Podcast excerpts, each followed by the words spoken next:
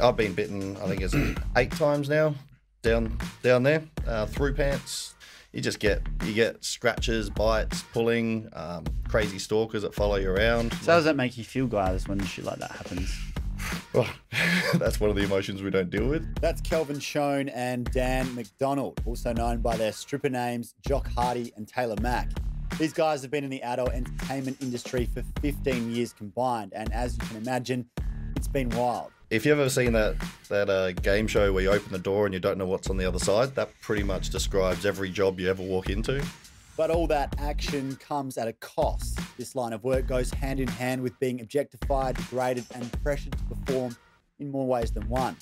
The idea of getting paid a lot of cash to get your kid off and party with a room full of women can be very appealing to young men looking to make a quick buck.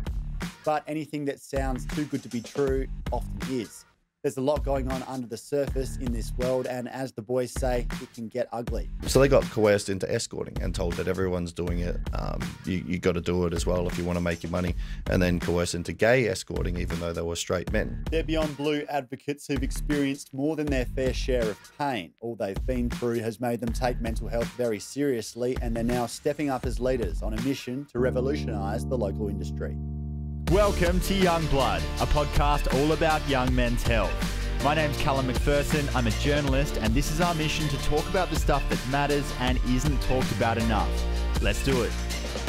Boys, what is the art of taking off a shirt? Well, there's many ways to take off a shirt. I think the first part is taking the headphones off and showing you. Shall we? I'm ready. we? Um, I'm ready. One thing we can do. Do it together in a duo. All right. Can we stand up for Far this? out. So jack it off. Look at this. Yep. Pop. Normally it's a little bit slower. Not Given the abridged version um, today. And the audience is usually not sober, I imagine, Yeah, as well. yeah, yeah. So button, slow. Oh, Lord. Yep. Little pop movement. There you go. Do a body roll.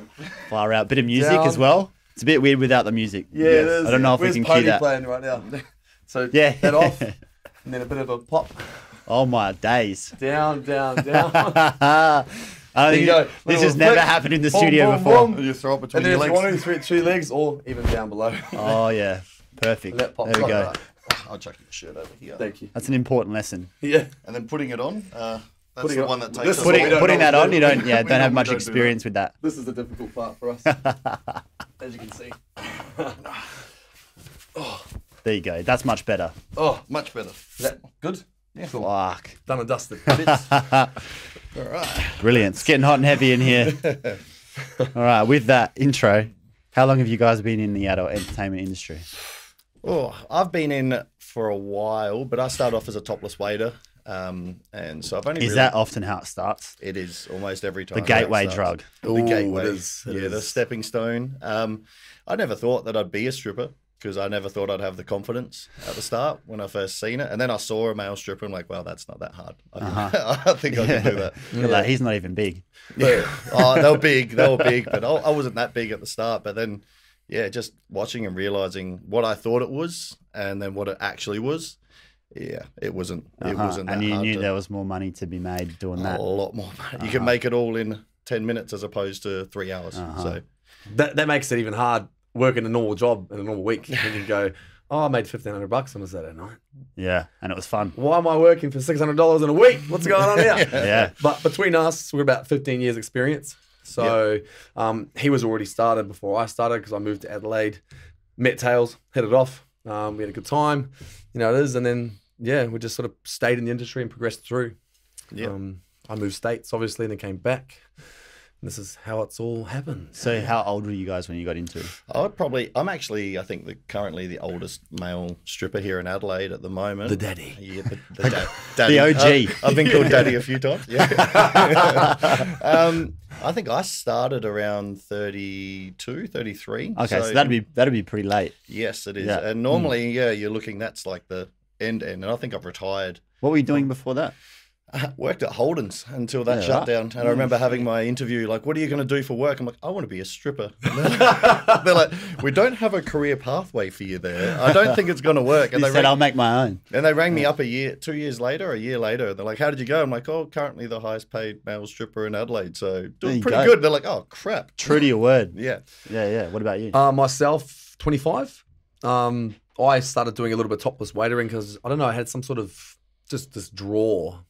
I was like, oh, I want to try it out, see if you know I'm, I'm into that or whatever. That- When I was living in Canberra, What was enticing about it? um, that's a really hard question, actually. Like, what did, I- what did you think you could you were going to get out of it? I I didn't. I kind of felt like I would have been good at it. Um, There was no real ulterior. You were right. There's no ulterior motive. You know, like I was just like, okay, make a bit of more money. The shit thing at the time though is when I started doing it, I had a girlfriend. Yeah. So as you can imagine, you're That not doing last. it, get a girlfriend. You start doing it midway through a relationship. Put a bit of stress on the uh, relationship. What the hell are you doing, mate? Like, Yeah, you know. yeah. But um, did that. Moved to Adelaide from Canberra. Needed a job, so I started fishing around for to, uh, topless waitering, waitering work. And um, then I met Dan, and then lo and behold, on stage, hand gets lifted. This guy's going to be stripping for you in two weeks, and I'm like, thanks for letting me know. Here we go. Yep. Yeah. Have you guys always been party boys? Uh, I've I've got five kids, and um, so not really. No, I didn't even party or do anything until the breakup. So we had a breakup. I found out the same week I was losing my job. We were breaking up. I'm moving out of the house. Everything all hit me at once, and that's when I'm like, well, Shit. Fuck it, I'll become a stripper. Um, pretty much. So What a reaction.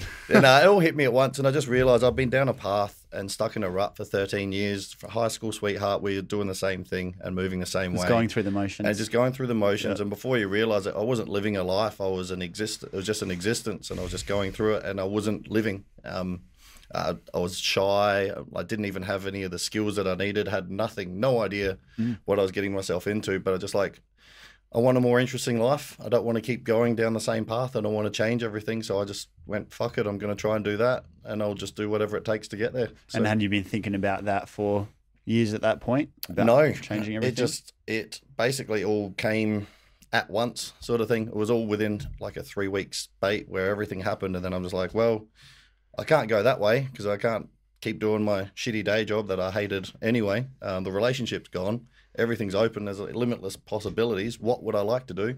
So I picked. There were three jobs that I like, which was a PT, which I do, adults parties, which I do, and I run kids parties as well.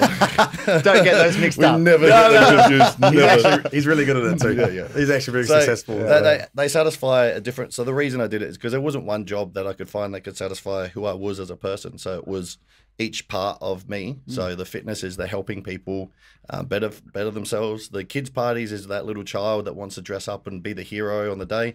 And the stripping was the part of me that hadn't developed yet that I wanted to be That- seen in a different extrovert. way. Yeah, yeah, extrovert because I was a shy person and an introvert. So that sort of pushed me out to Went right to the other side of the spectrum. completely. it's all or nothing. Man, isn't that's it? crazy. Like, because that, that that'd be a pretty rare story. You wouldn't imagine that someone had been lived such a different life and then waited to that age to then totally Yeah, flip it the script. Yeah, and the Kelvin, thirds. what was your early twenties like then? Um, well, early twenties, I just got out of the army, so I was in the military for four years as a combat engineer. Okay, a very different life as well. Like super Yeah, um, disciplined.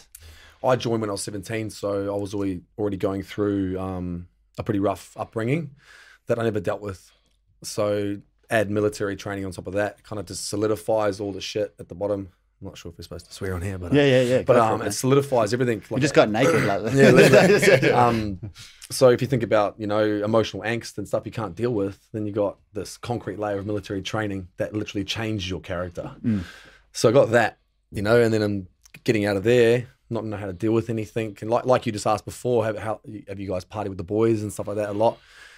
I've never really, I have been back in the day, but to this day now, I don't party for the sake of it. It's more an emotional outlet because I just don't know how to deal with uh, certain things inside.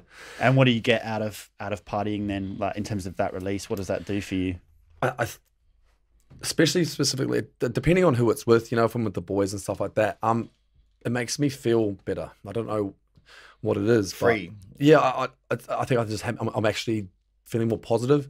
I'm enjoying my time with the boys. I've got no care, letting loose a little bit. You know, letting out that that shit that's inside because I don't know how to do it in regards to everything else. So as you can imagine, it's um that situation can get quite full on. Yeah, and that's I mean it's a pretty typical coping mechanism Yeah. for, for people as well, and can can be healthy up to an extent. Yeah. yeah, yeah. Um. So I don't. Yeah, I don't actively go out and like, yeah, let's go out and do this because I don't really want to. I don't want to do that. Like we both want You to. do it plenty for your job anyway, I suppose. Well, like- yeah, yeah, but even you know we're working and stuff. We try and reel it in as much as possible. Yeah. But um, there comes to a point where you, you build up quite a bit, and then if you have a few drinks, then it's like a uh, full glass of water. It just sort of you know add a bit more water and it's overflowing. It was normally vodka, but A yeah. full glass of vodka and it's overflowing. You know. What what does your job involve? Like walk us through a night, a standard wow, night. there's lots of things that the job involves. So if you've ever seen that that uh, game show where you open the door and you don't know what's on the other side, that pretty much describes every job you ever walk into. Yeah. Um, and that's part of the things that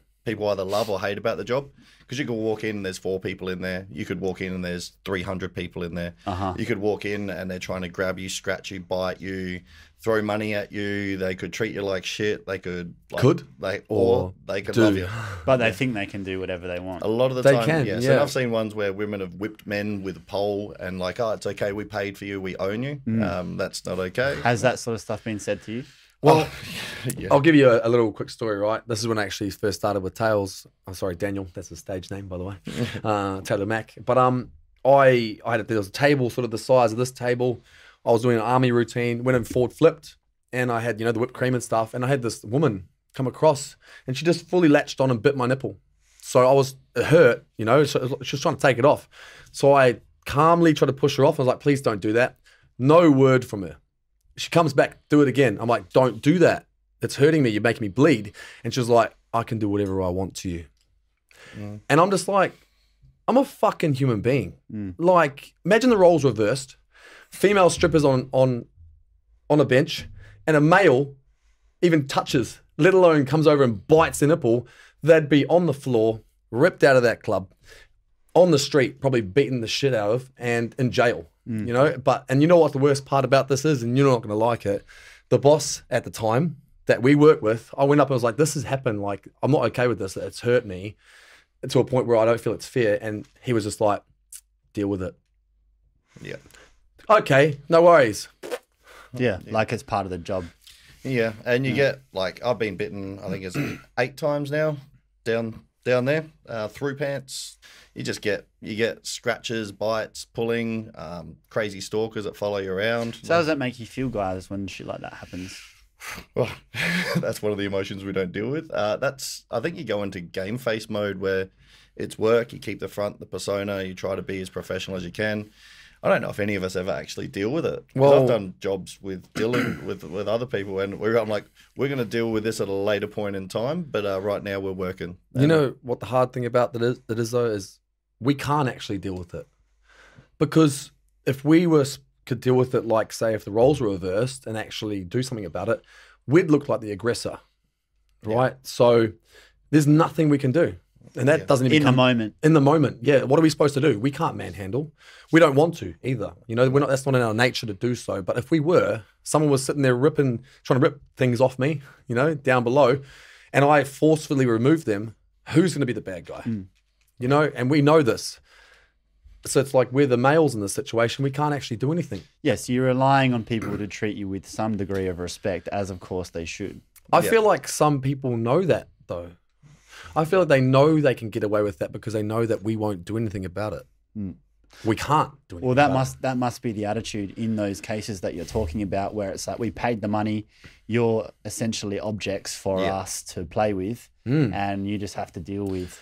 I think the biggest thing involved with that is um, it's the it's not the situation, but it's actually global.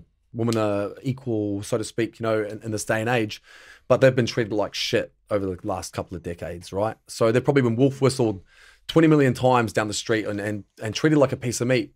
Then they come to see us, but they also replicate the behavior they've experienced onto us. But I can hands down tell you right now, I've never wolf, whistled in my life. I've never treated a woman like that in my life. But they they they do it to us, and then if we don't like it, they're like, "I've been treated this way the whole time in my life. Yeah, How does so it feel?" They think it's an excuse. Yeah. and of course, it wasn't you who who treated them that way. no, yeah, no, not at all. I'm sure there are plenty of women that treat you well. Oh, there are yes, yeah. We, we brush over that one. Yeah, unfortunately, the negatives stand out more than the positives, you know. But there are there's a lot of respectful people, and most of the time that come people come to our show, ninety ninety five percent are amazing. Yeah, you know, like but it is the negative stuff that that does stand out. Yeah. And do you feel like you just sort of brush that off and try and forget about it? I think that's the only way. the only way we do deal with it. Um, t- like we talk about it, we might joke about it as guys, but we don't ever like. Well, I think it's the the victim card. A lot of the guys don't like to play the victim card for Yeah. what's actually happened to them. So we sort of play it Because off you with guys comedy. sort of have that same headset too, where it's like, well, I'm the man, so I'm supposed to just cop that. we're it, yeah. And like, but I think we all come to the realization that there's nothing we can do. Yeah, Essentially, uh, just- I've I've restrained. I know you have tails, yeah, but well, she was drawing blood with her nails. But to a you can point. make it that that isn't appropriate within your own business, and and like you said, you know, your boss said just get on with it. That's that's fine. Yeah, well, that's where we you can draw it. draw the line with that. Yeah, in saying that now, especially now operating my own or our own, I should say, because Tails is just as a part. You know, he's here, and um, we actually don't tolerate any behaviour that is directed towards our guys because we love our guys. We're a family. yeah. We're very tight. So if I saw that, we even have a female bouncer now. So if I saw that kind of behaviour, just because I know I've been through it, I'll be like, out now. No, like no, no, no questions. Yeah, so just that's no what you can do. disrespect. And because the, the boys can't do anything about it, I don't want them to have to come to me and be like, "What's going on?" I want to tackle that, get rid of it, so they don't feel uncomfortable because they're there to entertain. They're not there to be mauled. You know. But you guys can change that environment at Yeah. least here locally to say that that sort of stuff isn't appropriate. yeah. and What's you can funny tell them. that. You can tell them, but you get a few drinks into them, and then um, it becomes like a pack of wolves. What's Uh, it's They're funny. also eager to throw the money out as well, I suppose. Uh, if they were eager, it's harder to get the money than it is to get the scratches. I Yeah. tell you, Well- if it was that easy. Callum, it's funny you say that um, that we can change that because the goal, actually, one of our goals or one of our um, mission statements is we actually want to change that stigma. We want to change that mentality within the industry in Adelaide because it's been really bad. Yeah, It was bad when we first met, and it hasn't gotten any better. So when we made and thought about forming this, we're like, what we want to do is make this a bit classier, better. You know, we want we want respect, respect towards our clients, but also reciprocated respect. So, and we want to change that mentality. You know, like not to be treated like a piece of shit. Mm. And this is Alpha Men.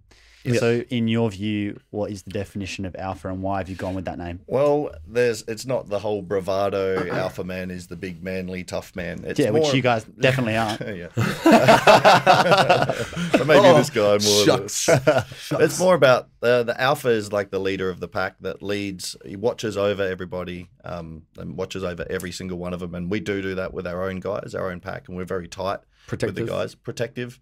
Um, you can go a few more. Um, yeah, like leads by example though, but like by a positive example, like because that bravado, like look at me, macho man, that's not positive. That's that's that's You representing. mean putting on a front? Yeah, it, it is. It's not real.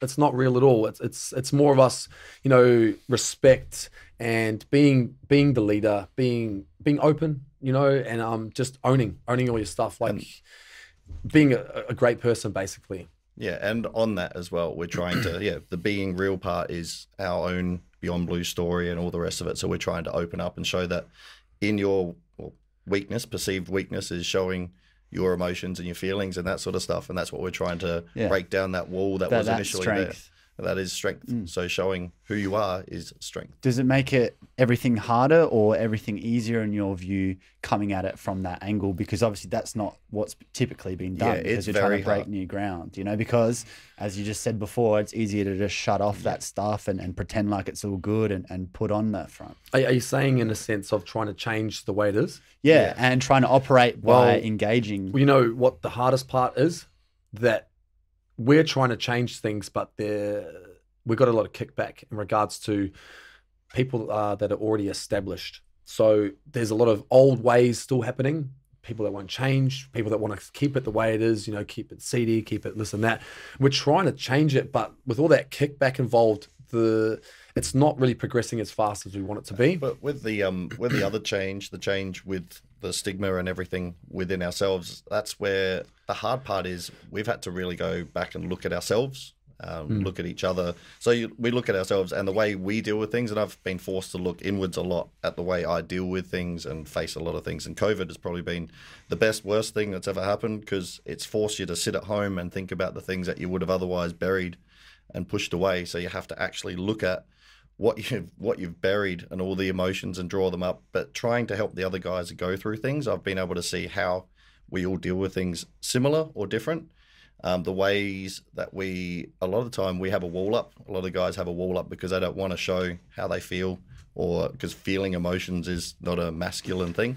So trying to break that down, I've had to try to do it myself, which has been hard because my emotional emotional quota EQ is pretty low. Um, it was really it was like hungry, angry, horny were the only three emotions a man can show.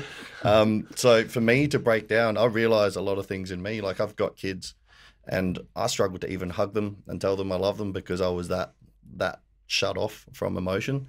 So I've in the last oh, five years in particular, I've really tried to change that, break that down to the point where I'll even tell my friends that I love them now. Whereas saying I love you used to be something that would make my well, you remember if I ever talked about any emotions and things, my palms would get sweaty and I'd start to sweat just thinking about thinking about saying those sorts of things. It so was it's difficult. How, how have you been able to change that?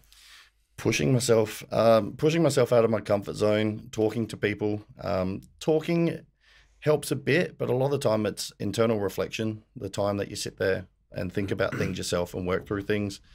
Um, talking to the other guys, when you hear other people's things and other people's issues, it's a good way to understand your own and you understand yourself more by hearing others and you can sort of see where we all are similar and relate but um yeah it's I guess hearing that it makes you not want to shut down because you say, okay, I'm I'm not a freak. You know, other people are going through this, so it's Yeah. okay for me to think about it. I, I think it's easier for myself to help others with their own stuff. yeah It's it's not a good thing for me in regards to it makes this it distracts me from my own stuff.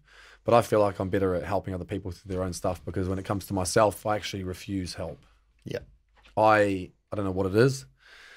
Daniel's the same. Um, he's gotten a lot better actually, um, and I think I've improved slightly through his guidance. But um, yeah, I just if I've got my own stuff, it's all on the inside. It's all internal. It's all shut myself in my room. Even with girlfriends and partners, I'm just like I don't want your help. I don't want. Like it's just so hard to open up and go to that next level. I think it like a lot of the time where I've actually tried to um, try open up and stuff, Mm. I just get shed on. Like it just doesn't. Uh, uh, feelings get disregarded.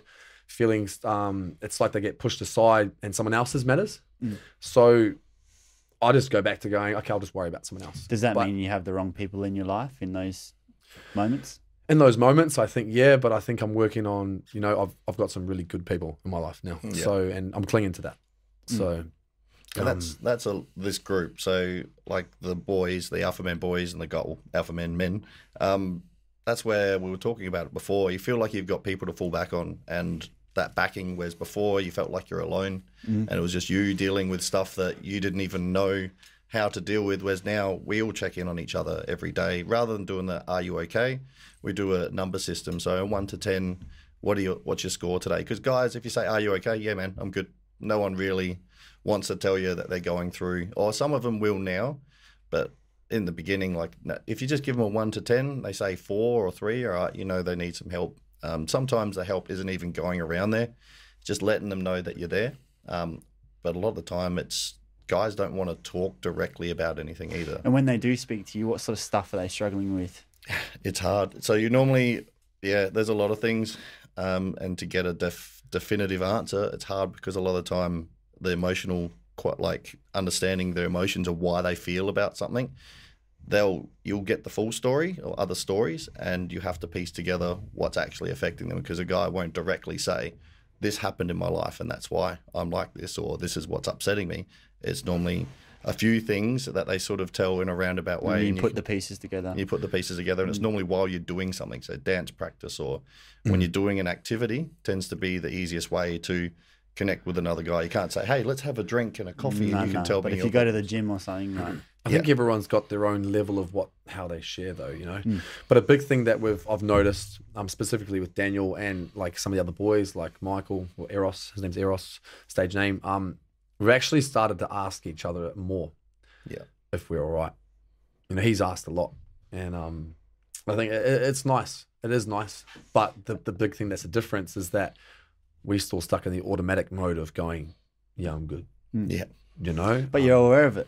Well, you guys are very self-aware of Yeah. this now. And we're aware of each other in the group now. So I can tell just by the look on his face when he's had a bad day, bad week. I can tell by the posture in the guys when they're not okay.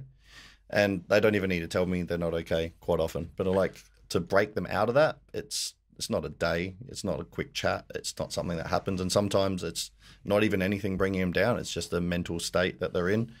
Uh, a lot of us tend to like the lock in tends to be the only way most of us deal with it. Where, look, I'm just going to go away for a day, deal with things in my head, and I'll come back the next day. And that tends to be it. And then you come back, you do a training session with them, and you can talk a bit more the next day. But yeah, that tends to be you know, Tails is saying he, he was devoid of emotion for a while.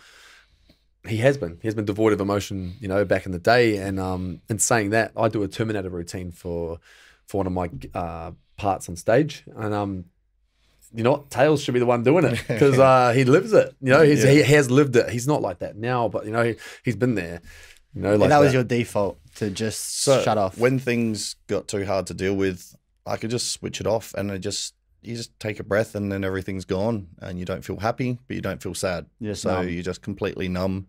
Um, and you just like yeah, and I remember being in a breakup or a situation and it get to that stressful point and then boom, okay, I feel nothing. I can act logically, thank you, goodbye, shake their hand, see you later. Mm. And then I don't know, it's like it got put in a basket that I'll have to deal with when COVID hit. Um, but like, like everything, I think I went through a process, but I didn't even know how to to think of emotion. Like if you can't feel anything, how do you know how to process anything? Like you just go back through what I do: eat, train, go to the gym, like take the kids to school. yeah, it's but all it, a it builds up though. It has to. Did you Yeah. feel like it was, you know, rising in your I didn't chest? or didn't did feel you? anything. Then that's- like nothing at all. I think that's the difference between me and Daniel is that he doesn't feel anything.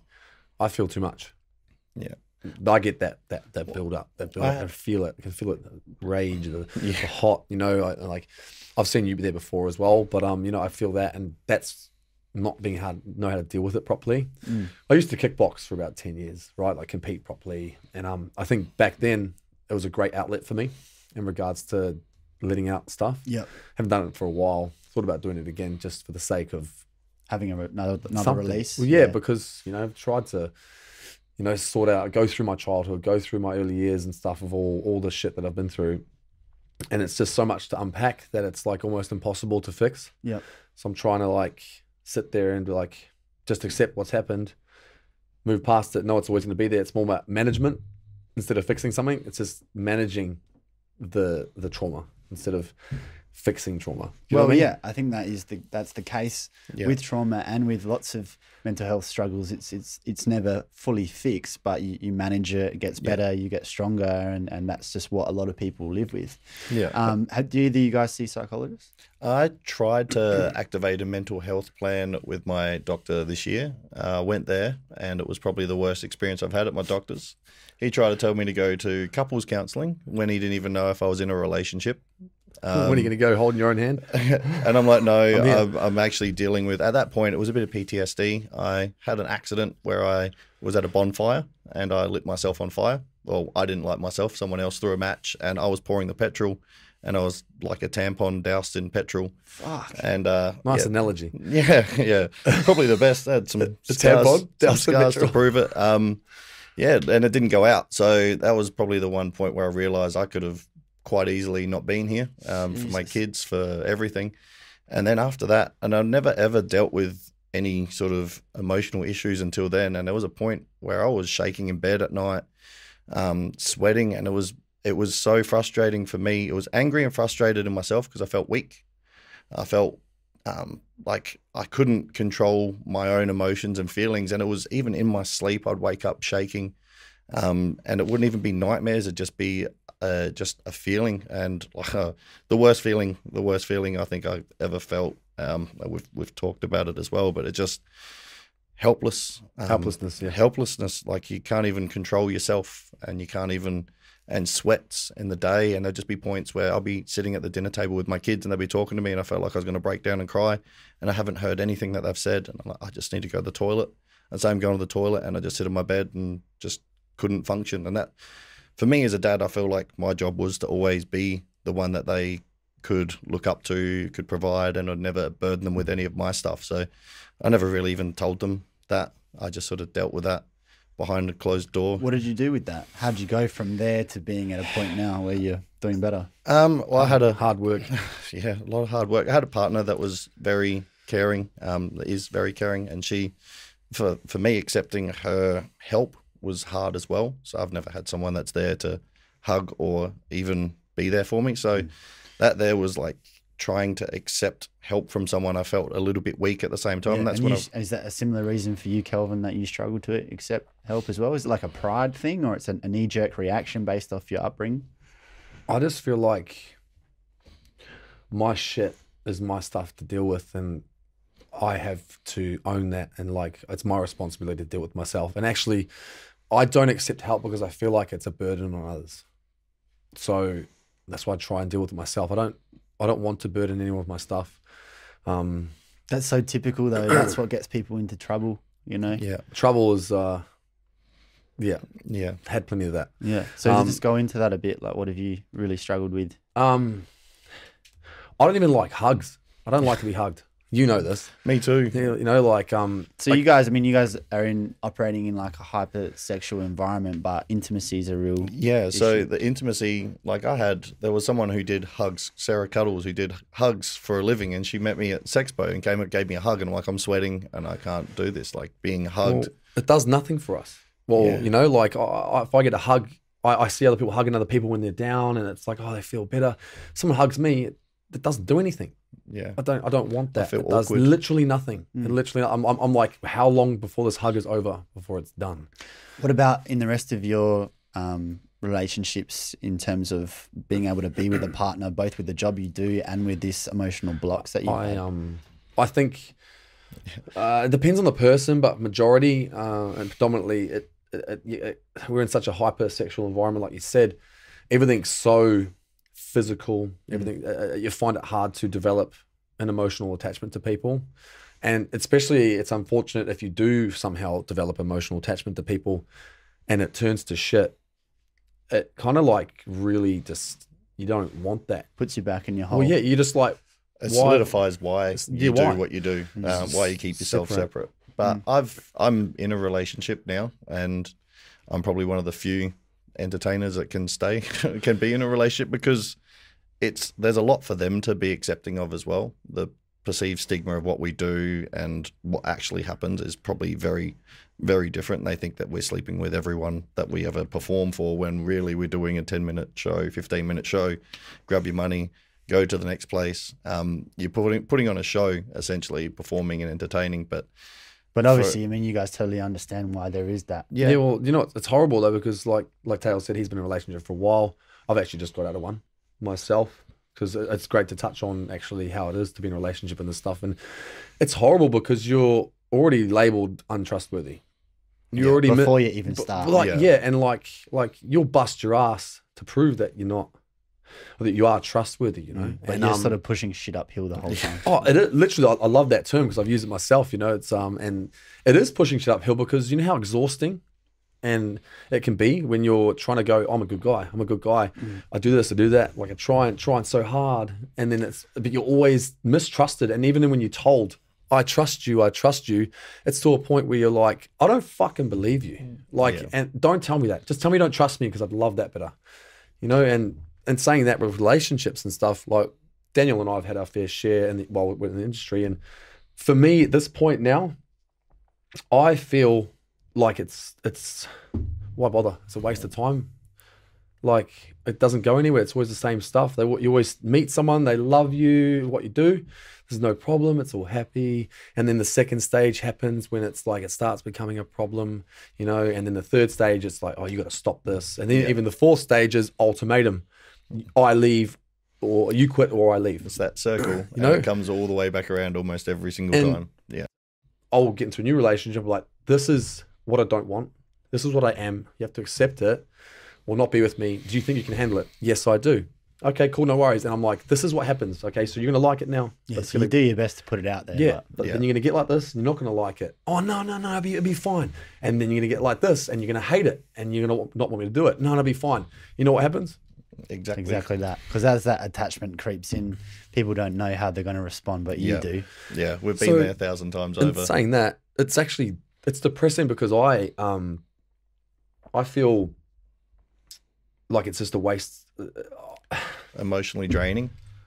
I, But but the job the job's still a priority means more to you than the a relationship at this point in your life. Well, now that I own my own, you know, and Daniel's heavily invested in this, we're, we're not just entertainers. It's it's not going anywhere. We can't. I've left for someone before in the past, Yeah. and it's one of the biggest regrets in my life because she gave me an ultimatum for me to leave, uh, with the pretense that it will help our relationship. As soon as I left, it was like, okay, let's change this now.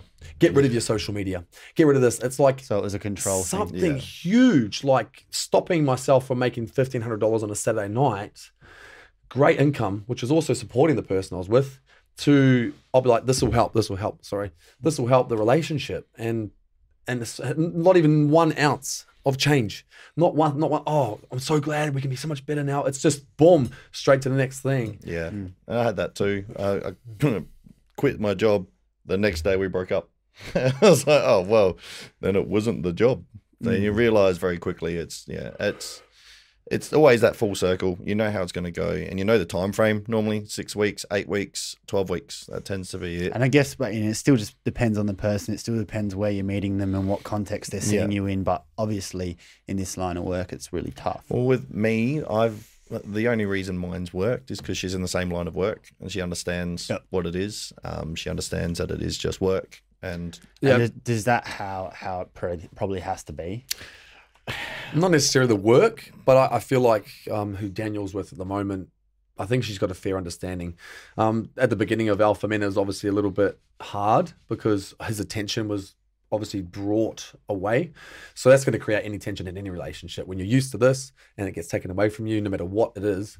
But once you come to you know get used to that, I think she's a very understanding person to the point that she helps a lot. Actually, she she believes in Daniel. She helps Daniel makes his life a lot easier. So uh, I'm kind of jealous actually. Does that give you hope? it, it just upsets me because I, no, I can't find that man. Like, Doesn't mean you won't though. Daniel's older than you. yeah, Yeah. yeah, but it's just been so fucking long of trying to, trying to deal, trying to deal with people like, yeah, fucking hell. Um, it's just hard because you, you try so hard and then you get nowhere, and it's like, why bother? Mm. Why bother? And it's like you go, why am I doing this? Like, I, we both, you know, are loving, caring people, and it's just hard. It's so hard because you want to, you want to have a normal life. Yeah. You want to have the rest of the life as well. You want to have a normal life, and Yeah. but yeah, I know it does give me hope. But I'm at a point now in my life where I've lost any faith. yeah. in relationships. And also, I'll add on to that with a lot of what we do with work, you see a lot of things, a lot of things. Um, you see a lot of the way people hold themselves and conduct themselves behind closed doors on hens nights and parties and things like that. Not to throw shade at anyone, but you see a lot of the hens nights is their last hurrah to be single, Yeah. which makes it hard when you're looking at relationships to trust someone when you've seen You've seen the worst of it. we see the worst of women, um, and we have to try to act and think the best. Hens. Yeah, yeah, yeah, we don't need to go into yeah, it. we won't go. We're far. not. We're not say Yeah, anything, yeah. but like to the But point. we know what you're talking about. you know yeah. exactly. Like we get even without being an entertainer, men are portrayed as Sleazy sometimes. or Sleazy. The ones who cheat and we, we- yeah, the ones who cheat, the ones who do all this and stuff like that. It's all open and out there. But what we've seen and in our experience, everyone's the same.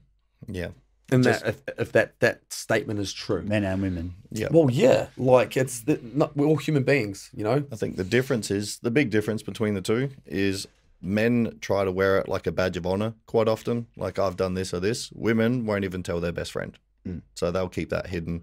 They won't tell their best friend or their family members.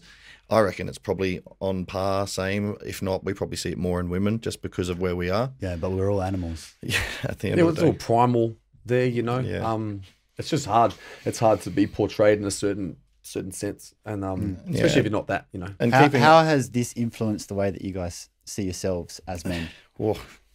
yeah, yeah. How do we see ourselves? you know, Well, because you're essentially being valued when you're at work solely for your body. So, Yeah. like, how do you stop seeing yourself as just the body, and how do you perceive yourself? So for me, I've got my kids and my family and my other life. So with my work, I'm able to keep that as just a persona. Um, it's just a stage persona, how things are and how people perceive me. I don't see myself the way other people do when they see me on stage or see me in photos. That's just You're able to put that in that yeah. box. So that stays in the box. That's Tails, and Daniel is the take the kids to school, go to soccer, go do all the family stuff, cook dinner. Like it's the and that's sort of one of the reasons for a stage name as well. yes, and you keep it very separate for so they don't like track that you down alter ego. the alter ego. And when times are tough, it's easy, and I see it quite often. The boys will put and the girls, boys will put all their time and effort into that person, the stage persona, and that's Yep. the trap that a lot of them get stuck in. Is because that stage persona where is where everything's going great in your life, and you put everything into that, but that's not real. And that's what everyone sees. Yeah, but that's not real. So if you get stuck in that, you get no real reward or benefit. And no real like, nourishment to who you actually are, but you think I get more cheap thrills out of this, and Yes. I, make, I get more highs out of this. So if I can just avoid this, yeah, and a lot of them won't even uh, call themselves by their real name. They just end up becoming Yeah, that they just person for a become it. Mm. while, and it tends to happen at the start, and then they sort of What, yeah. what, what was the question again? Like, was it like how do you how do you deal with? how do you no, how do you see yourself as a man, like ba- from doing this job? Like, how does it affect the way you see yourself as a person? Um, honestly, because I sorry the mic, I I don't have what Daniel has. You know, like I don't I don't have that sort of people in my life, so to speak, that make me feel like I'm a normal human being. Because like I go from a night job, I get treated the same outside of my night job. I get treated the same in in my day job, which is hard, you know, because like people would know about what I do, so they'll treat me accordingly to that when they don't realize it's separate, you know, and I'm a different person. how does that look? Well, it's an example of, of being treated the same way during your day job? Um, I don't know, like I, it, it's just like like comments or Like they're bringing up the stripping all the time. all the time. I mean, I'll, I'll get messages on my social media that demean me, that demean me, that talk about it, or they'll they'll sit there and they'll say stuff in regards to you know just the job and stuff. I'm like, come on, guys, like I'm actually a fitness instructor, you know, or yeah, and a person. yeah. or But again, this is another touch. example of because you portray yourself as being that in a online and, and in your other job, people think they can just say whatever they want well, not even just say. and do. Well, yeah, because I, you know, it's not okay to, to grab me during my day job mm. or anything like that. Mm. You're okay to do it, No.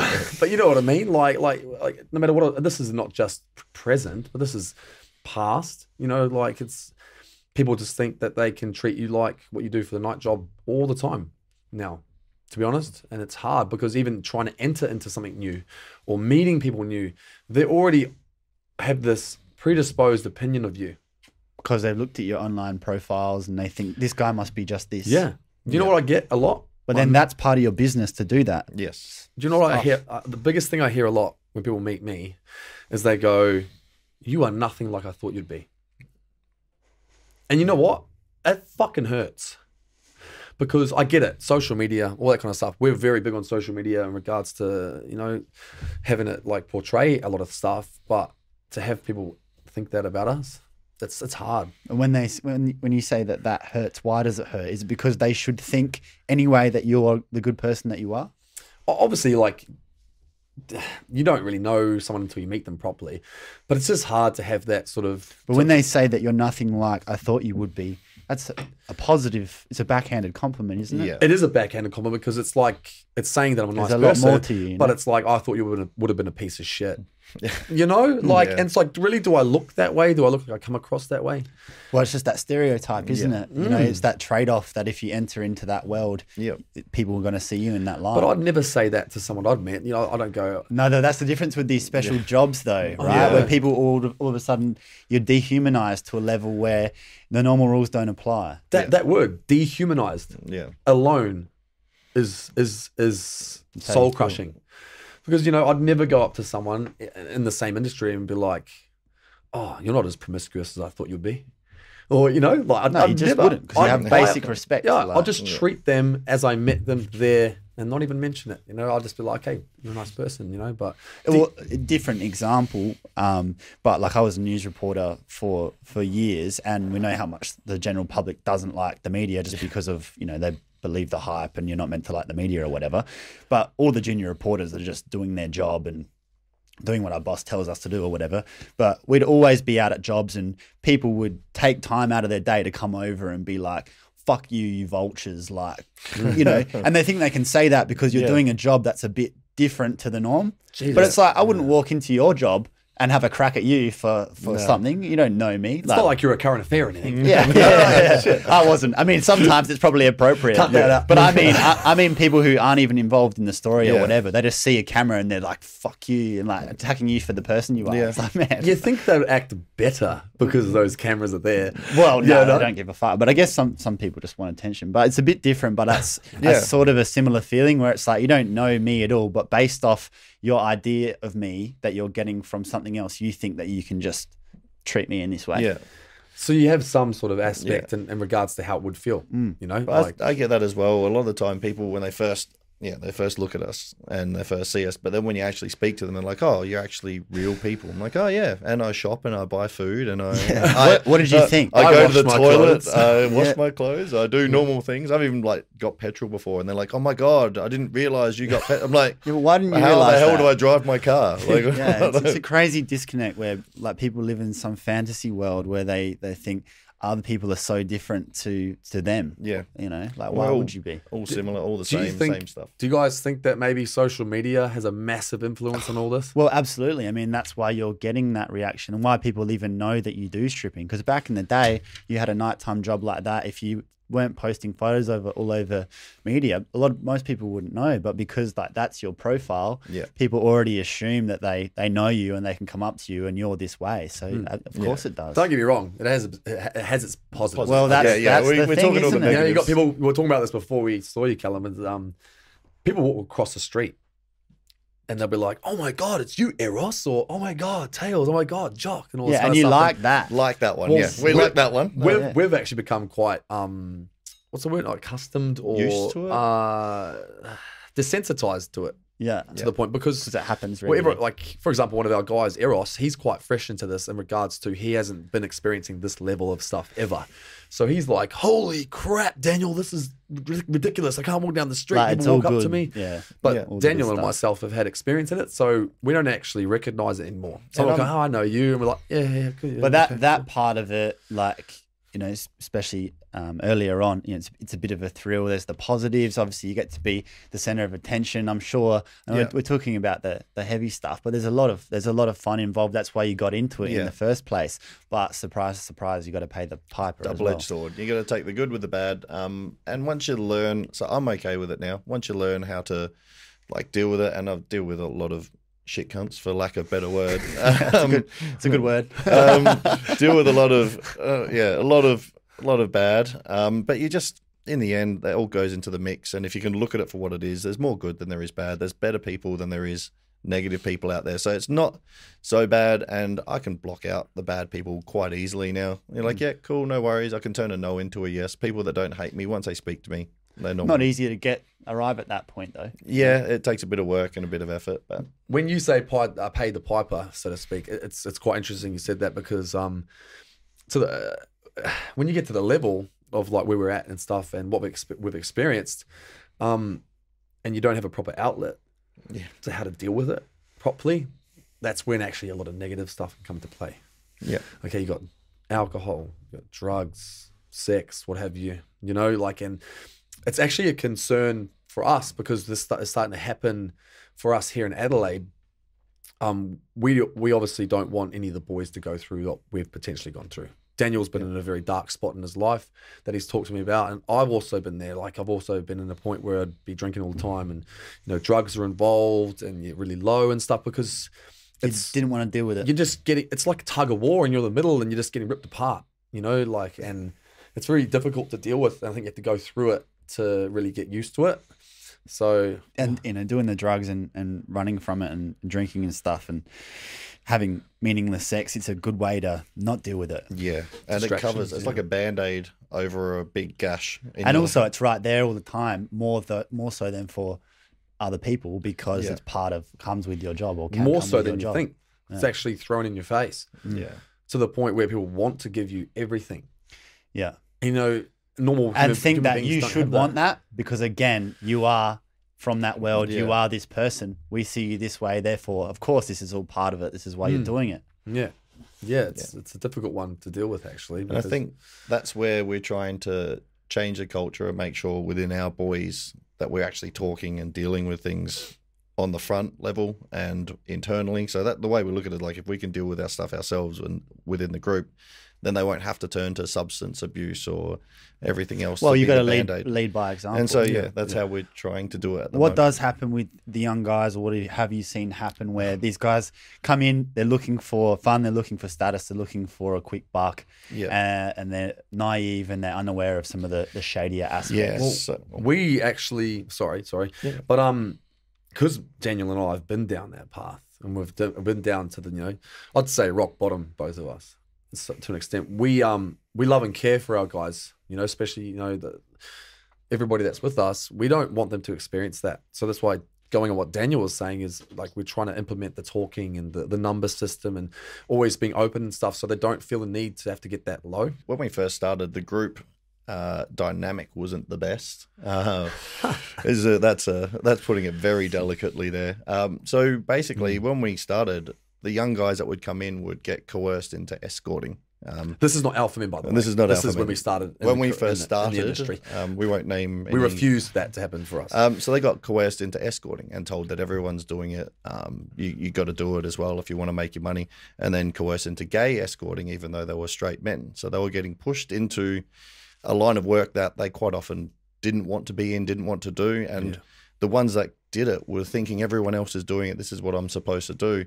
And you could see that affect a lot of their mental health. Some of them really went a downward spiral, quit. Uh, drugs and everything, and when you've done Rehab, things, I've seen guys go so far down. that, because they had they had to compromise who they actually are because Yeah. they got tricked into doing and they something. try to find a way to be okay with what they do. to did justify and it. justify it, but you can see that they can't process it. They Mm, can't, can't be cope. okay with it. They don't know how to cope. So more substance, more whatever, and keep going down the path, that downward Just- spiral. It's like a yeah spiral. It's like a hurricane. Did you guys get pressured into doing stuff like we that? We did, or- but I was a little bit older, a bit more mature, and I knew who I was as a person. So I made sure when I was within the group, I made sure the other guys knew that's not on. It's bullshit, and it was really the boss at the time. But you're a man in your 30s at that point. Yes, so so I know, wasn't a- for a 19 year old kid, Yes. it could be a different I, story. I was obviously late twenties, like getting there. Um, and I remember Daniel having a talk to me about it, but I was at the point where I was like, "That's never me. I'm never going to be like that. Hmm. That's not on my agenda. I never would want to anyway. And there's no amount of money that anyone could pay me in the world to change my morals or my views on that. I mean, and it was offered, offered a lot, and it's like, sorry, you can't buy me.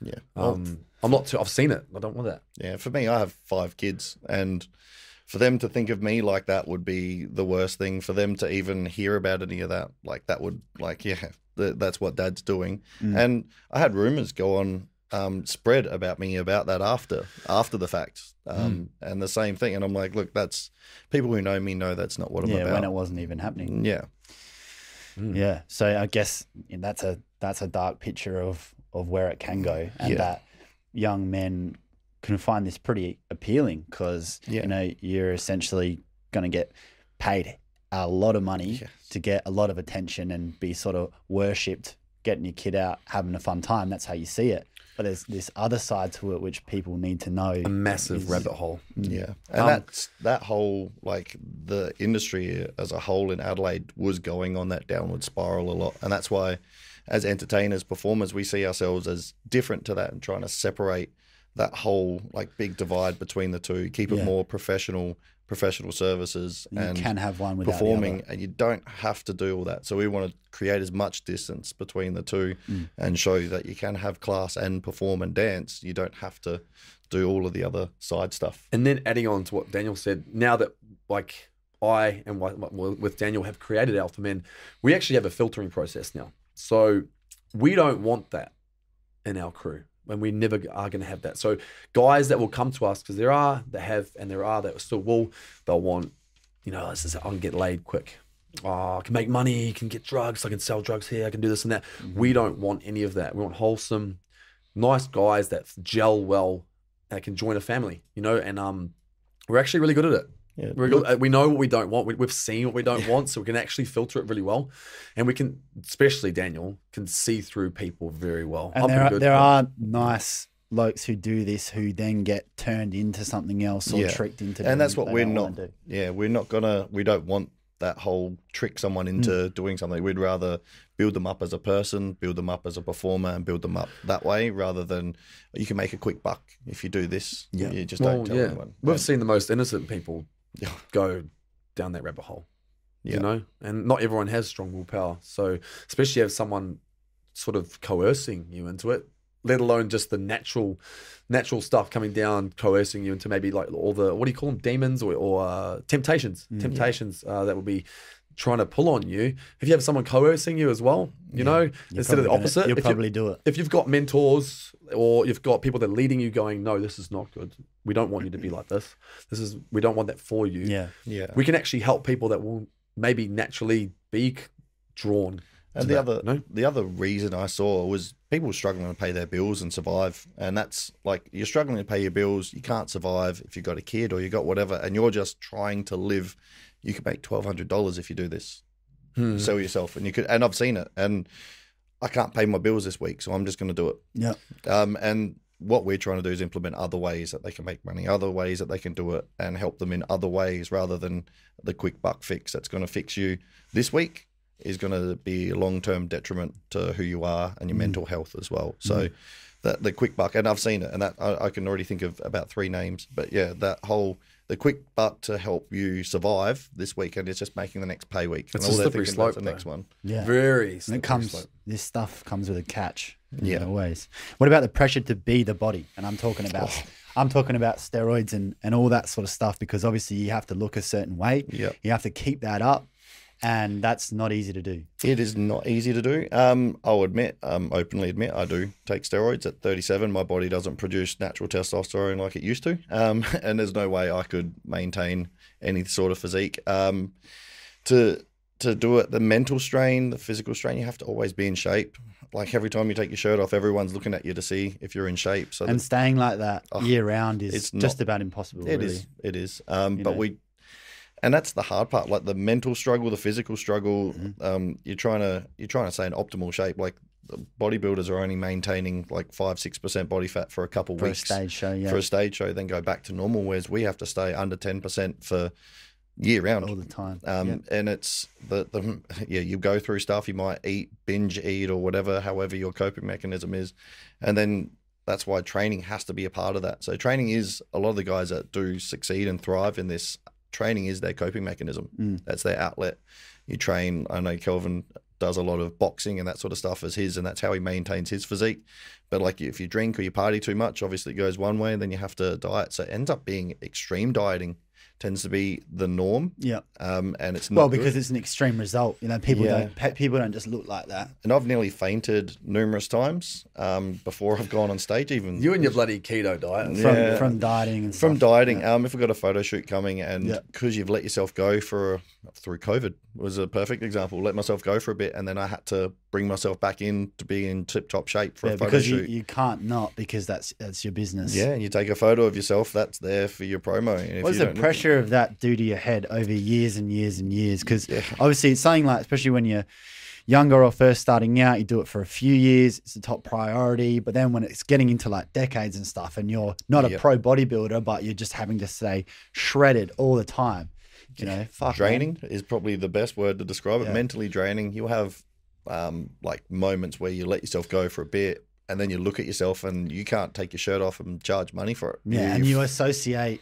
who you are with being that physique as Yes. well. So, So what's, seen- what's your take on that, Kelvin? Um, myself, just starting from the start, I've tried back in the day in regards to um, you know taking supplements, but obviously I, I wasn't in a great headspace, and still to this day, you know, like I know that it, it wouldn't be good for me. It doesn't help. Yeah. Um, I'm naturally quite a fiery person. You know, the kickboxing, boxing background. You know, Yeah, it really changes your shit. brain. Well, yeah, I'm. I, like it, it, it put me in a place where I'd probably just get into a lot of trouble.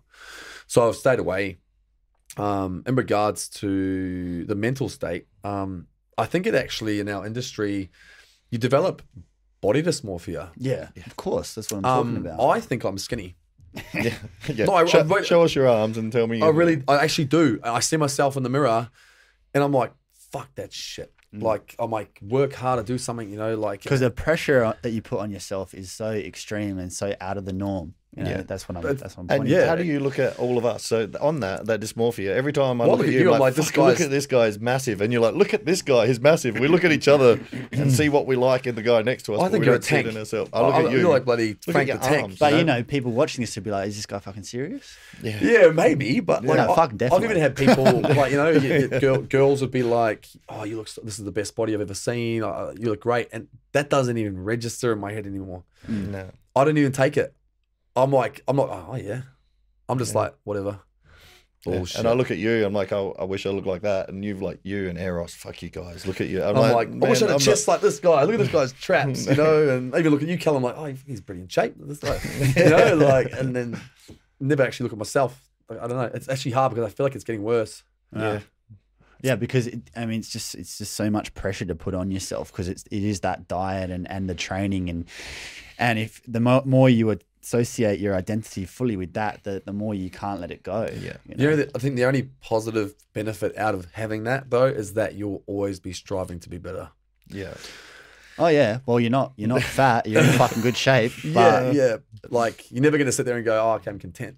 No. Like if you think you're not good enough, you're always going to be trying harder. yeah, but again, that's a slippery slope too. man. It is You gotta, because then Yes. it could lead back. because then it be, you you still got to love yourself. You still got to appreciate what you what you are. one day. We'll get there one day. you know. Yeah, I think that's probably the hard part is like not one of the guys. As much as you might think the strippers love themselves, when you're out there on stage, and I've shown pictures of the guys and videos, they don't even identify as that person on stage. Um, that's their persona on stage. And Eros, we were having this discussion only the other day, and he's like, "That's not me. The Yeah. person on that stage is in command and is has power and and everything. And you look at yourself as just a normal person. and, And it that- doesn't transfer over. Nah, It's- I think every single one of our boys probably has not probably they do have a negative self view, yeah, Agreed. including myself and Daniel.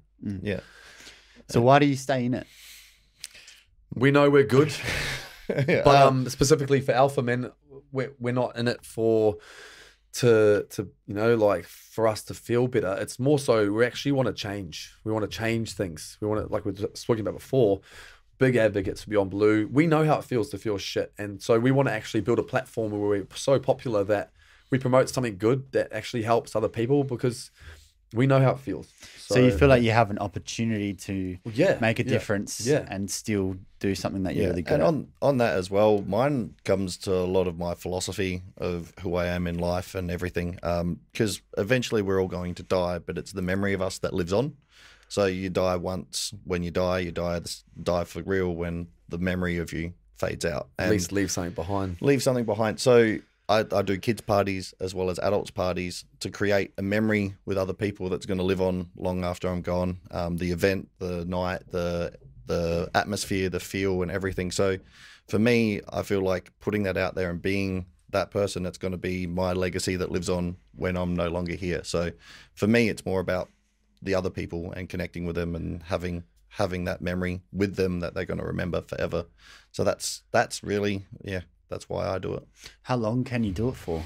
Because people would think of it Thirty-eight. as, you know, people would say it's a good time, not a long time. yeah. Well, I'm 32 now, and I kind of want to be in a position where I'm just teaching and leading and helping by the time I'm 35, 36. Yeah. I want to I want to cut it before it gets to a point where I feel like I shouldn't be doing it anymore. If you guys are running it but not actually doing it anymore, do you think it'll get to that point? Well, that's the goal, and I think we're, we're already getting there. You know, we're getting to a point where we want people to overtake us. We want people to learn off us, adapt, and uh, really, really like basically we're, we're going to mentor people to the point where they're going to be better than us. We don't Yeah. want to be always. We're not. We're not like that in our head. We're like, oh, we always want to be the best. We want our boys to be better, be the superstars. We're there to help and guide positively and uh, and um, help them throughout their time and make it better, so we can actually just sit back and and manage. and leave our positive footprint. So when we're gone, we'll leave a footprint where people like that's they've changed it for the better and not left it That's on how a- it should be done. on- yeah, and that's how everyone should live, and that's how it should be. Should, but doesn't mean that's how it normally Well, we're is. not we're not um financially motivated No. here. like when we started, we were like, we're not going to let this become something that we just want to go, oh yeah, let's build this, build that, and walk away.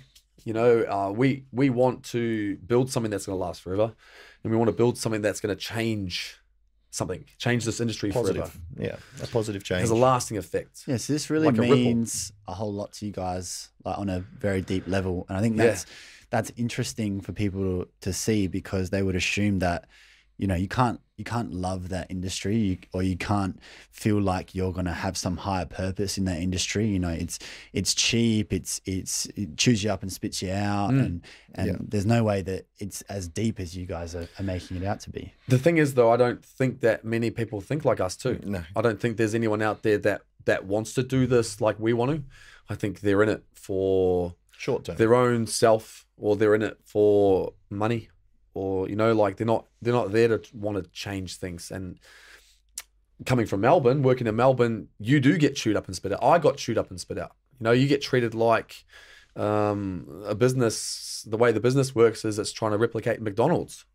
You know, it's not The about factory line yeah, it's not about quality. It's just about quantity. yeah and there'll always be another one to Yep. fill your spot. We never want to do that. We're about quality over quantity. We want to provide the best, keep the best, and never never turn it to like yeah, uh, conglomerate kind of thing. and you know? also develop other assets and facets of the people. So you've got like um, modeling, uh, acting. So a lot of the guys in our group are models or have done modeling, runway model, fashion models, um, bit of acting. Um, nude life drawing. You got other events. he's the master of that. Yeah, yeah. I've is- done. I think he's the king of Adelaide when it comes to nude life drawing. There's a whole, lot, whole lot of portraits of you around the He's place. just, he's just like this. He's like, yeah. someone who used to be Draw me. paint me like one of One of your, your French, French ladies. I used to be a shy guy. I'd never take my shirt off, so I've gone like full end of, other end of the scope. But we want to try and develop as many things, like a professional dance troupe, um, having hosting trivia nights and other things as well, so the guys can actually diversify and learn other things, and also like product sponsors, have other promo options. models, other ways, and like we're talking about. More ways, more avenues to make money, more ways to make money in a cleaner, Yeah. more business. but sense. still performing, which obviously then- you guys love. and that's- yeah, There's obviously something well- about performing that you love. Well, well, I think we're just born entertainers. I remember when I was like uh, 10 years old, went on a family trip to Malaysia. And while I was there, I got approached to, to perform on stage doing a circus act like trapeze. I didn't even ask to do it, but the guy approached me, he must have seen something in me. And this is, I've actually told you this story, eh? So, 10 years old, I'm sitting there spending my holiday learning the trapeze. You know, learning, learning, learning. I came to a point, families in the audience for one of the show nights, and you know, there's people there, and I'm up on there doing, you know, swings and grabs and shit like that, and I'm just like, the fuck, how am I, how am I doing this? Like, well, how does this happen? Like, and I feel like it's just deep down, I'm, I know I'm just a born entertainer because even when I get in the acting and stuff like that, I love it. Like, I actually feel good. I mm. feel good, and I feel like I'm in the right spot. I feel like I'm home. You know what I mean? And Tails is the same. He's he's theatrical even in his day to day life. Yeah. You know, like he, uh, you know, I think mine came on in my thirties. I was the shy guy. I couldn't even play guitar in a group at school with and look up. I'd have to look to the ground and like I couldn't even up until I hit thirty and everything changed for me. Like my big life change. I I couldn't even be looked at I without think, freaking out. I think that would have came out earlier though, because Daniel had kids very early, Mm. and I feel like he's done the right thing. Obviously, he's, he's had kids. He's prioritized that. I've never had children, as far as I know.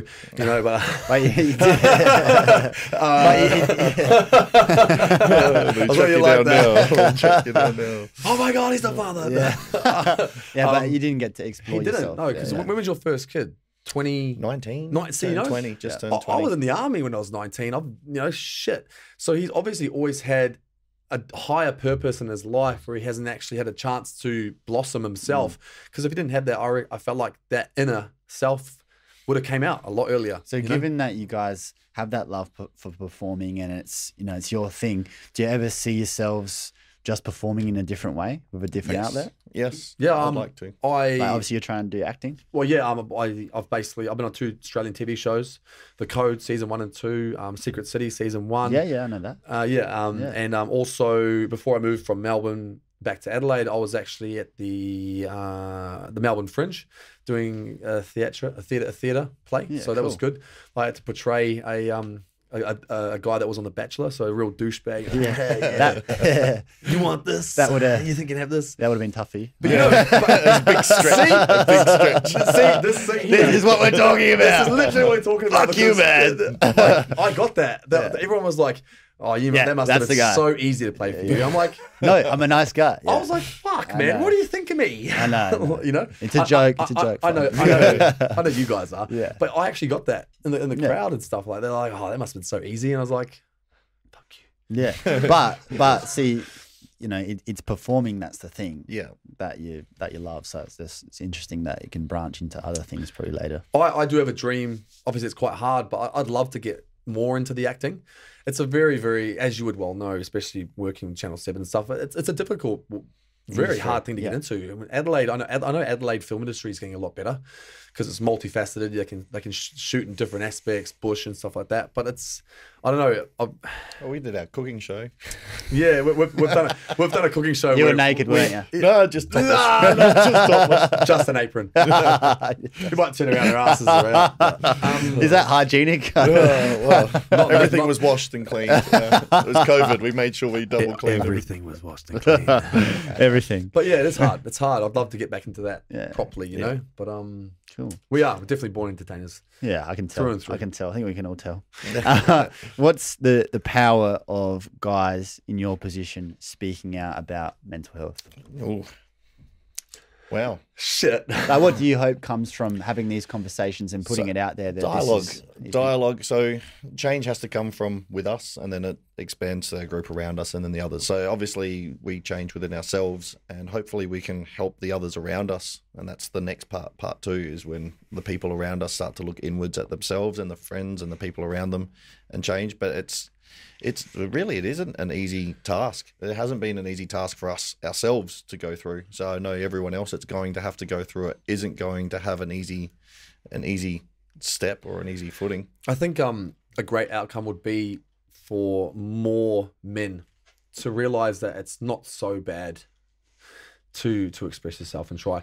But from my experience, I feel like you just need to choose who to express yourself to, because you can get burned, and it can actually have a really negative side effect, really bad effect that will make you not want to open up more. You know, so I think with the Alpha Men crew, I'm more than happy to talk about anything and I, I love that. I love that. It feels good. You know, uh, even talking to you about stuff here is great. But um, I've, I've, I've got to choose. I've got to choose my battles there in regards to that, even to this day, because it's still hard on myself. But let alone, yeah, you just got to find the right people to know that they support you and that's out there.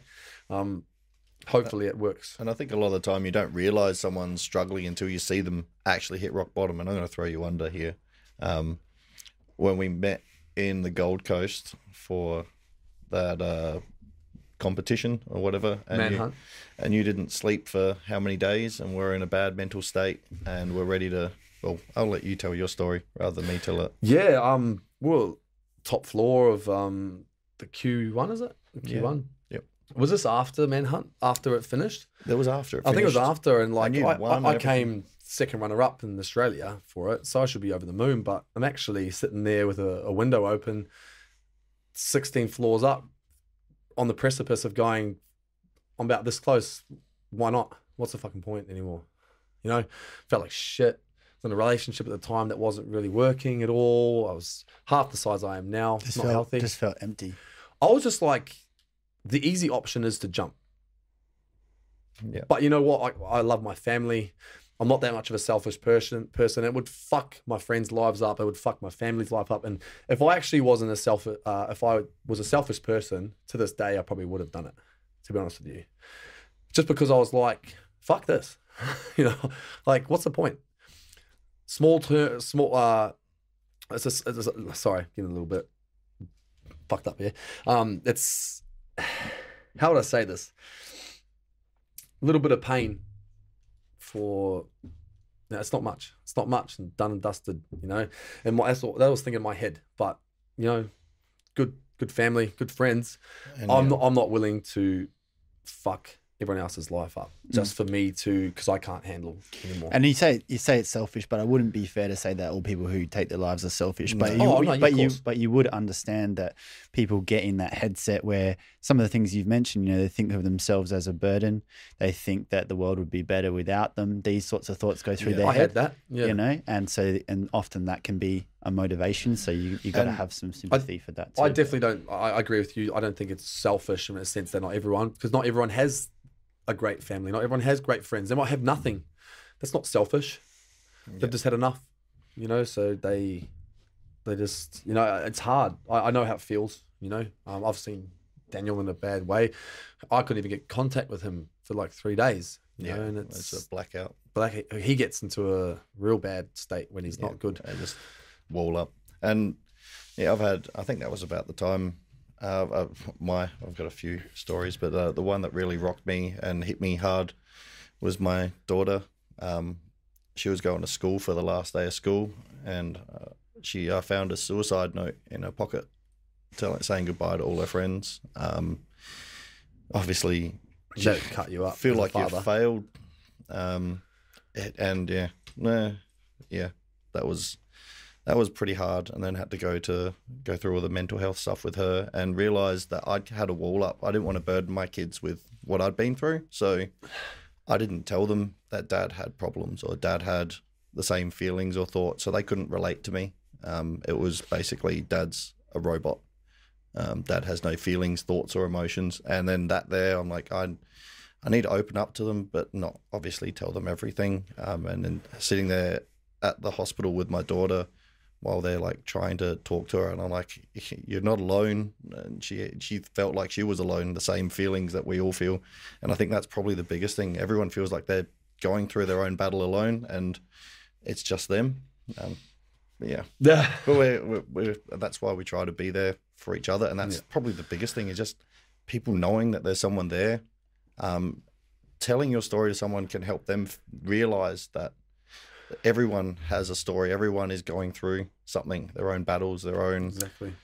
their own Um, stuff, and yeah, that yeah, I owe this man a lot because I don't think I'd actually would have got home from the Gold Coast back to Melbourne if I Actually, you literally got home you wouldn't have. Hey, because he I was in such a bad state. I was just off my head. I couldn't even think straight. And he actually packed my bag, sorted my stuff. He booked a taxi. He Mate. actually made one of our other mates, Nathan, who lives up there, come with me to make sure I got to the airport. God knows how I got in the plane, but um, you know, like he's he's very he's very generous and always there for a lot of people. I feel like that's a lot of, uh, a a big thing for a lot of people that have felt a lot of pain that they know how to be there for others, but not necessarily themselves. Yeah. you know. You guys obviously have a really strong bond. Yeah. And it sounds like you do with the rest of your crew as well. And that Yeah. although there's some real struggles there, um, there's a lot of positivity and love there as well. Do you feel like if you surround yourself with the right people and you're aware of this stuff that you're going through and open to it and helping each other, that you can change from a, a negative mindset to a, a positive mindset? yeah, I do. I think that's what we're trying, really pushing for now. It's a slow process. If you Yeah. don't, we're going to be stuck. And the worst thing is to be continuing down that path. Like, if you do nothing and change nothing, you're going to get the same result. The definition of insanity is doing the same thing over and expecting expecting a different result. So, by trying to push for change, it's hard to force yourself out of your comfort zone and to talk about. Well, it's hard to talk about things, isn't it? Um, it's it's really hard, but by doing that, you start the process of change. And if you don't force yourself and help I say I force the guys a little bit, push them a little bit to be a bit more open. But yeah, if you don't start the process, then nothing will change. it'll And you continue. can't change without pain and, and discomfort, but Yeah.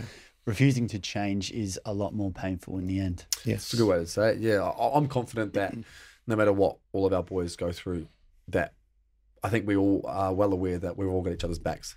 Just the amount of love that we show each other, and every time that we always catch up together, it's so positive and powerful. It can. I've I've even had been in the shittest moods, and it's uplifted me. You know, and I know that's the same for everyone else, and I know for a fact that it's going to be good no matter what. So I think you guys have worked out what the blueprint is to make life better and make life better for those around you, and Yeah. you're taking the steps to make that a reality. And that's that's all we can ever do. You know, rather than running from it or avoiding it or burying it deep down, you know, you guys are aware of what needs to be done and you're doing it and it's hard and it takes time, but that's normal. I I just hope it has a flow on effect outside of our family. You know what I mean? It will. So it's not just us, but people can actually, hopefully, they'll see this Yeah. and they'll recognize that, you know, they'll learn from what we've said and they'll see that if you surround yourself with those good people, it'll help. A hundred percent. That's what will happen. That's why we do this because, you know, guys who look like you and do what you do aren't meant to say this stuff, but that's what makes it powerful, Mm. and that's what changes that mentality until, you know, one day people aren't getting their nipples bitten off, and Yeah, yeah. You know, Yeah. because we're, we're Scar to this day. we're all we're all people, and we all deserve that that respect. And true strength is telling it like it is and not running from your problems. yeah. Yeah. And, and I don't do cardio, so Liar. Lots of Yeah. cardio. Yeah, lots of car- lots of running from stuff. Yeah. They're not anymore. We're trying. It's and it's hard, like you said. It's not the easy. It's not an easy. Oh, you do this, this, this, you get that. It's a continual process. Nothing it's worth not, doing is easy. Hmm. No, but That's it. yeah. Personal growth comes from all the hard times that you go through. If you're a fan of the work we're doing or have a suggestion for the show, please rate us on Apple Podcasts and leave a comment. You can follow Youngblood Men's Health Matters on Facebook, Instagram, and YouTube, and visit our website, youngbloodmedia.com.au, to stay up to date.